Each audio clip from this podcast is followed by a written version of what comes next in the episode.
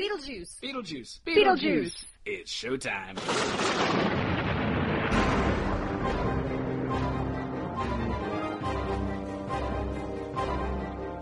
Welcome to the Beetlejuice Minute, where we discuss Tim Burton's Beetlejuice minute by minute. I'm your host, Julianne Fay, actress and owner of CinemaBliss.com, and my co-host today is Barry Rathman. I am not an actress. I am more involved in the sound part of making movies. Happy Thursday, everybody!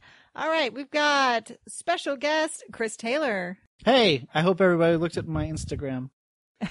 Save a lemming for those of you who forgot. Minute number 34. We start with the Maitlands visiting the afterlife. Uh, their, well, actually, I guess their visit continues to the afterlife. They stop by the Lost Souls room and discover um, what it means to be a lost soul. So that is pretty much it for the plot of this minute. It's not a, a plot heavy minute. But um, I have to say, um, the offices appear to be even more cave like in this minute. Perhaps I might have jumped ahead in the past minute. I mean, No, it's just more evidence. Yeah, that, uh, I, I just noticed it a lot more this time. Yeah. yeah. very Satur- very Saturnine. They're probably on Saturn's moon. It's like carved out the side of, of a topographical element, something. Who knows? We also get even more, uh, even more evidence being a being a suicide victim sends you over to the civil servant because we see not only do you see the uh, the flat tire tread guy, but you also see someone hanging. Mm-hmm. Yes. So uh, Passing around if documents. if anyone's planning on committing suicide, just know you'll be a civil servant for the rest of ever. hmm The rest of ever. Until you're just a skeleton puppet. Oof. Yeah. Yeah, that's harsh. Yeah. So don't commit suicide, kids. Stay alive as long as possible. Stay in life, kids. Well, Stay we've done alive. our part to help people. Yeah, really, that was the whole point. We were just working up to minute 34 to tell our listeners to, you know, carry on and carry forth. but yeah, this time I did notice more of the uh, the the stalactites, stalagmites, and the windows that just show red outside Yep. too, which is a little strange. I was gonna say, I I also like uh, when you see the guy go through the slot in the wall. Uh, do you see the signs Uh, I think it's all file file in. pile? Oh, file pile. Yeah. so uh, and and when you see the uh, hanged guy when he when he drops the thing on on the guy's desk, it's a very just bleh. Meh. Right. He's he does not care, but he takes no pride in his job. no no he does not. Um, Pretty lax with their paperwork, but I mean, they've got 125 years to complete any single person's paperwork. Yeah. So it's not really, you know, an incentive to go any faster. And, and plus, True. what would the paperwork even be? And it's just something to keep them busy. It's busy work, is really what it actually is. Mm. Just busy work for the dead. oh. Um, what I like Ouch. is that um, the flat guy goes by Adam and Barbara, and he makes a joke that I'm assuming he makes with every newbie once they come in. Yes. You know, how do I? There's no mirrors on this side. How do I look? And they're like, "Fine, you look fine, really, because I've been feeling a little flat." Ha ha ha. And then he goes through his door after this really haunting laugh. Um, but what I like is the way that they just avert their eyes. Like Adam is just staring at the floor the whole time, just like, "Fine, you look fine. Like, don't stare, don't stare." and I think that would be the hardest thing in the afterlife is to not stare at people, hmm especially for Harry because he's got the bulgy eyes. Oh, does So he he's even just have stuck staring. eyelids? He couldn't. he even can't help stop. it. He's got to stare at everybody. Like, I don't mean it really. Picking up from the last minute, Flight 409 is a reference to United 409, which crashed on October 6th, 1955. This was apparently like one of the worst airline disasters until or at that time, and no one knows why it crashed. Which also throws into a doubt the entire temporal mechanics of this place. Mm. Wait, why does it throw it into doubt? Everything is Yeah, warped. Yeah, but if Flight 409 is just arriving, unless they all decided to take their because They're- time is they're- all over the place, so it Yeah. Um, doesn't matter. So unless Yeah. unless they're taking all their health uh, the health benefits at the same time. like flight, flight four, so they got a flights arriving from thirty years ago. We got future Charlie, Yep. from like fifty years in the future. Yep. So time has no meaning. It is the the waiting room is like the TARDIS. Or Yeah. Mm-hmm. or a space between. That's- Oh, hey! Wow. So the space between was uh, something that our other guest star, um, Anthony Phillips, directed, and me, Julie Fay, um, acted in, and Barry Rathbun here um, did sound on. And I So- watched it. And Chris Taylor watched the movie. So we're all connected to this little short film called The Space Between, which will eventually become, wow, you know, this was totally by accident, I think, and it's become a whole pitch, which will become one third of a movie. We're going to be shooting the second third this year, um, eventually a part of an anthology. And if this is still around, you know, if you guys still are listening, um, we'll eventually p- post a link to the completed film whenever it, uh, gets finished. Wow, that was amazing. Suicide and the Space Between. Our work here is done. right? Do we even need to finish the movie at this point? nah. Nope, let's just all walk away, call it quits, Drop the shake mic. hands, as- assume everything went fine for everybody. There might eventually be a character named Beetlejuice in it. Could just be the ghost of Cal Worthington. I don't know. Uh, well, there is more to minute 34, so we should at least finish minute 34. Right? Well, we get the heavy foreshadowing of the lost souls. So he says they were for people who have been exorcised. Does that mean p- uh, you get punished if you try to possess someone in the living? oh, that's interesting. Oh, hmm, Yeah. possibly. Maybe that's their don't do that policy. That's what all the I'm sure it's all in the paperwork actually handbook. Is. Yeah, Uh, we should read this handbook. Yeah. too. We should. But yeah, when they're going down the hallway in uh, the Adam's shirt room, because the floor, whenever I, I first see that room, the floor, I'm like, that's Adam's shirt for some reason. but yeah, I, I didn't think about it like that. I just thought about it as foreshadowing for the fact that Yeah. they almost get exercised.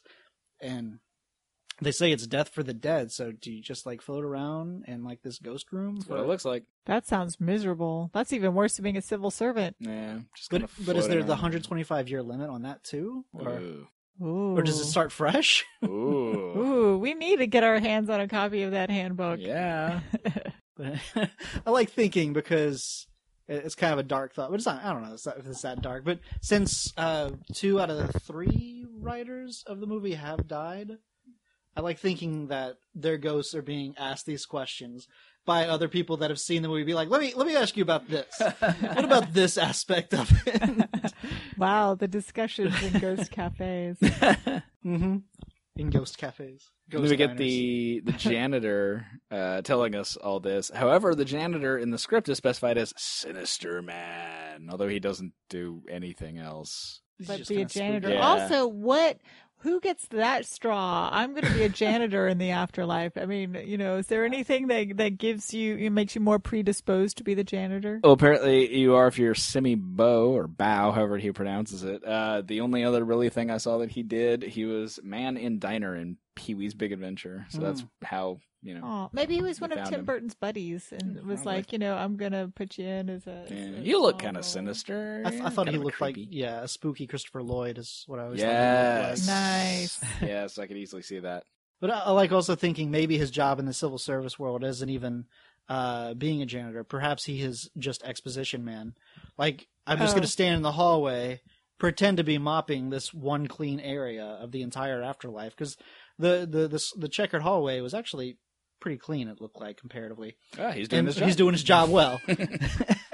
and maybe that's what it is. Maybe he waits for people to come down, and he's like, he's got like a little remote. It's like, okay, they're walking by the Lost Souls room.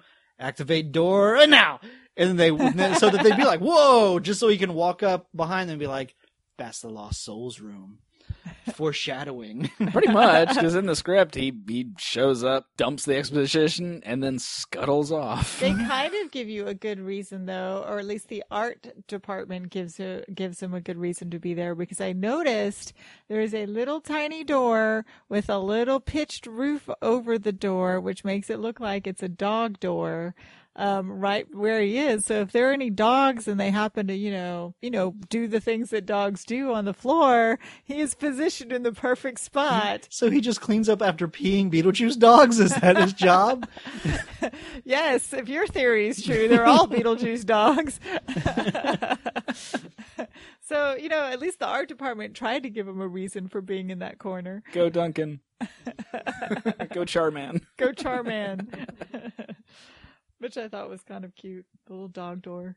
I remember also s- whenever I saw this as a kid, I, whenever this is another one of those things that spooked me whenever I saw it, like the room and kind of like, oh, that's scary. And then whenever people started floating up in front of it, I was like, this was this is Raiders of the Lost Ark. What am I watching? Ah, yes. I thought these are the ghosts from Raiders of the Lost Ark. What, I'm so It confused. could have been worse, again, in the script.